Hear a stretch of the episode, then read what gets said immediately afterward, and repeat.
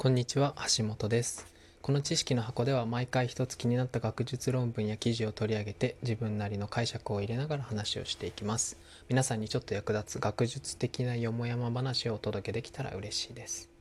さて今回は Study Analyzing Differential Impact of Major Life Events on People's Well-being という結婚や出産など人生における大きなライフイベントが幸福度に与える影響について調べた研究を取り上げます。これ取り上げたのは最近その選択肢とか価値観の多様化とか叫ばれてる中であの近いところだとゼクシーの CM で結婚しなくても幸せになれるこの時代に私はあなたと結婚したいのですっていうコピーが流行ったとか結構その大きなライフイベントがどうやって人生に影響するのかみたいなところは多様化してきてるし分からなくなってきているところが多いなと思っていて、まあ、あくまで研究は過去を調べるものであって未来をうんと確定するものではないんですけれどもただ幸福度ウェルビーイングっていうものの観点生活満足度の観点からライフイベント結婚出産、まあえー、あとは、まあ、金銭を大きく得る昇進する、えー、就職するとかそういう大きなライフイベントがどうえー、人生に影響するのか幸福度に影響するのかを調べた研究として面白いなと思いました。で今回の研究の概要としては、えー、シドニー大学とシドニー工科大学の研究者チームが行ったもので、まあ、元論文自体は SSM というポピュレーションヘルスという医療系のジャーナルに掲載されたものになります。で、どうやって調査したのかっていうと、これオーストラリアの調査なんですけれども、えオーストラリアにはヒラダっていう、えっ、ー、と、平田サーベイっていうオーストラリア政府初の調査プロジェクトがあってこれ日本でいうと内閣府がやってる国民調査みたいなものでオーストラリアの社会とか健康経済状況について広く国民調査をしているもののデータベースになります。なのでそこから引っ張ってきた今回は。それによってそこから引っ張ってきたデータで分析した研究になっています。でじゃあ具体的に何を引っ張ってきたのかっていうと、えー、先ほど言ったその結婚や引っ越しや出産やまあ就職や死別やみたいな18個の大きなライフイベントを取り上げてそれが与えた影響について1万4000人程度のオーストラリア人を対象に調査したものになります。で期間が2002年から2016年間の間で対面インタビューとアンケートシートで行ったものです。つまり2002年から2016年の間1万4000人のオーストラリア人のこの幸福度ウェルビーイングの上下を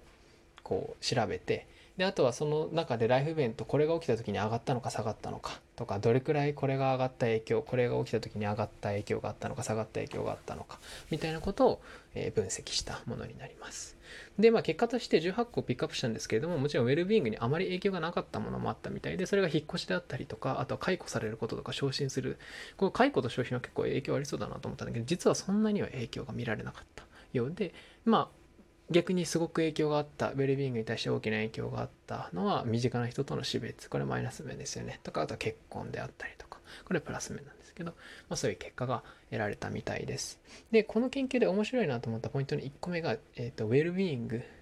幸福度なり満足度なりの持続性なんですけれどもこのウェルビーイングの向上に一番大きな影響があった。それのライフイベントが起きた時にめっちゃウェルビーイング幸福度満足度が上がったっていうのがトップ3が結婚と子供の誕生と大きな金銭の獲得、まあ、これは多分、えー、昇進であったりあの昇給であったりとかあとはまあトトあトトじゃないと宝くじみたいなのも入ると思うんですけど、まあ、そういうのなんですけれどもこれらがまあそれがあった時にはバーンとこうウェルビーイング幸福度生活満足度がドンと上がるんですけれども2年ぐらいで、えー、それが起きた前のレベルに戻ったみたいなんですよね。で逆にウェルビーイングの低下にめっちゃ影響があったのが、えー、人身近な人との死別であったりとか、まあえー、と恋人との破局であったりとか、まあ、大きな病気にかかるとかだったみたいなんですけどこれもその時にガツンと下がるんですけれども4年ぐらいでそれが起こる前の状態に戻る。まあ、つまり持続性が人生まあ80年100年だとするとそのうちの数年しかない。ライフイベントめっちゃでかい話だと思われているんですけれども実は人生全てに30年40年影響があるものとは見られなかったっていう結果が、まあ、これ一個面白いなと思いました。で、えっ、ー、と、すみません、ここで言い忘れてたんですけども、えっ、ー、と、ウェルビーイングって今、カタカナで使っちゃってるのは、これなぜかっていうと、日本語訳がしにくいからで、これ、満足度とか幸福度っていうんですけど、実はこのウェルビーイングの日本語訳のしにくさは、もっと要因があってウェルビーイングっていうのが大きく2つあるんですよね。 affective well-being って言われるものと cognitive well-being って言われるものでこれ何が違うかっていうと affective well-being っていうのは、えーと、考えるよりも直感的な感情の部分なんですよね。いわゆるまあ楽しい喜怒哀楽みたいなところですよね。サッカーしてて楽しいとかこれしてて楽しいこれしてて辛いこれしてて不幸だこれしてて幸せを感じるこういうまあ、直感的ないわゆる感情みたいな部分が affective well-being で逆に cognitive well-being っていうのはまあ認知に基づいた感情つまり自分の中の人生の見通しとか人生の目的とかに対しての、えー、今満足してるか、まあ、本当にこっちは満足度に近いような話だと思うんですよね。で、まあ、つまり cognitive well-being っていう人生の満足度みたいな意味でウェルビーイングを使う時もあれば affective well-being その場で楽しいとか辛いとかっていう意味での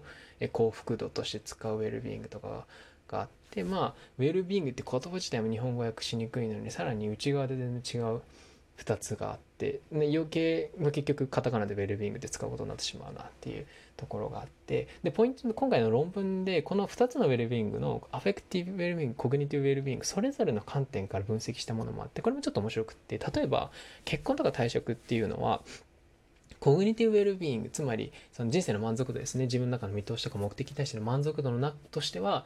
かなりの正の影響があります。それが結婚や退職が起こった。まあ、退職っていうのも、えっ、ー、と、円満なリタイアメントなので、あの、まあ、人生、仕事やりきって、ここからはリタイア生活するぞっていうところで、大きく幸福度が上がるんですね。ただ、それは cognitive well-being の話であって、 affective well-being、その場の感情としては実はプラスの影響がほとんどない。これ面白いのは、つまり、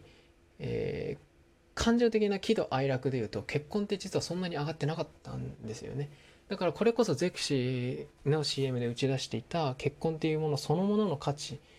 を高めていこうみたいなことに対して社会的にいいからとか自分の手にとっていいからじゃなくて結婚っていいことなんだっていう純粋なaffective well-being の方を高めていきたいみたいな意図が見える背景もここにあるんじゃないのかなと少し思いました。で同じような例として例えば妊娠とか子供の誕生っていうのはもっと極端で、まあ、 cognitive well-being 自分の人生にとっての満足度であるとかそういうところはかなり正に影響があるし持続が1年間するぐらい大きな影響があるんですよね。ただ affective well-being は逆にマイナスになるんですよね。つまりその場の辛いとか苦しいとかそっちの方が勝ってしまう。まあ、これイメージはできると思うんですよね。でこれこれ2つに分けたことのポイントはここだと思っていてつまり結婚したらいいよねとか子供生まれたらいいよねっていう時にいいよねっていうのは大きくウェルビーイングのことを言ってるけどもでも辛いこともあるしいいこともあるしってどっちもあるんじゃねって言いたいのが正直なところでそれを分析結果としてしっかり表したのがこれでコグニティブウェルビーイング人生の満足度の意味ではとってもいい子供を生まれていいでも affective well-being 毎日の辛さ夜中に寝起きで起こされるとか、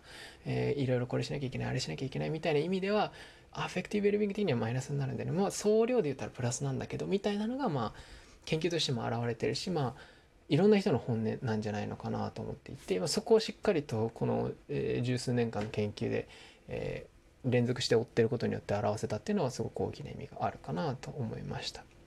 で、この方が考察に書いているところ、この論文で考察に書いているところはすごく納得感があったんですけれども、えー、全体的なウェルビーイングを高めるには、ポジティブよりネガティブなものが起こる、ポジティブを増やすよりネガティブなものが起こる可能性を減らすことが大切だと。具体的には丁寧な人間関係を築く。これによって、この離婚だったり離別だったりを防ぐえ。健康増進をに努める。これによっても病気のリスクを減らすとか、え金銭面のリスク管理をすることによって、え大きな金銭ロスを防ぐとか、まそういう、えー幸福度ウェルビーイングに対してネガティブな影響が起こる起こりやすい可能性が高いものがすごく分かったからそれらの、えー、ライフイベントを減らす病気になるとか金銭ロスとか、えー、離婚するとかっていう方向に、えー、日々努めましょうということが書いてあるんですけどこれって、えーと、古代の哲学者のエピクロスっていう方が快楽主義でも言ってたことなんですけれども自分がが変えられる部分で頑張って自分が変えられない環境の部分は諦めろっていうふうに言っててこれ僕はすごい好きなんですけどこれと似たようなことだなと思っていてポジティブは結構偶発的なことだったりとか、えー、突発的なことが多いんですけれどもネガティブのところの方が、えー、健康増進であるとかリスク管理とか、まあ、人間関係を丁寧に傷つくこっちの方がまだ自分がどうにかできる範囲が大きいことが結局一覧を見てると多かったと。だから生活の満足度なり幸福度なり高いウェルビーイングを実現するためにはまずあなたがやれることをやりましょうでやれないことに関しては諦めましょうっていうこともあのすごく納得感があるし大事なことだなと思いました。でまあウェルビーイングの中で cognitive と affective 感情的な部分と満足度の部分が違うっていうのを把握しておくことこれもすごく大事なことだなと思っていて、えー、今辛いからこれは意味がないことなのかとか結婚したはマリッジブルーとかもそうですよね。結婚幸せなんだけどこれ本当にいいのかなみたいな。でそういうぐちゃぐちゃになってる感情を一回分析まあ、したいと思う人がいるか分からないんですけれども、まあ、したいと思ったとか何なんだろうこれはみたいな時にこの2つの観点があるっていうところ。そしてそれぞれは全く別の動き方をする。どっちもがプラスでどっちもがマイナスなんて動き方を毎回するわけではないっていうことはこれすごくあの大きなことだなと思います。